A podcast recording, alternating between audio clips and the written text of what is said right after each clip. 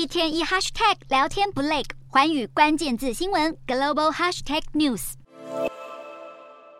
不管是麻婆豆腐、北京烤鸭、鱼香肉丝、梅干扣肉，这些汉堡中内馅全是中式料理。中国汉堡品牌塔斯汀主打中国风，受到不少年轻人欢迎。这几年快速展店，全中国门市达到五千多家，跃升成为中国第四大速食品牌。其实早在刚发迹时，塔斯丁就懂得利用中国元素，抓准中国元素，或许就是塔斯丁成功的关键。例如吉祥物就是中国传统石狮，红色包装上写上毛笔字，店内墙上挂着佛手图，就连店员都穿着一身汉服。塔斯丁价位也比麦当劳等西方品牌平价，例如香辣鸡腿堡，一个只需要台币三十多元。不过就在吹起旋风的同时，卫生方面却也出现不少争议，甚至还有人在汉堡中吃到生肉。虽然塔斯丁急速展店，但在店面管理上要和其他品牌竞争，似乎还有段距离。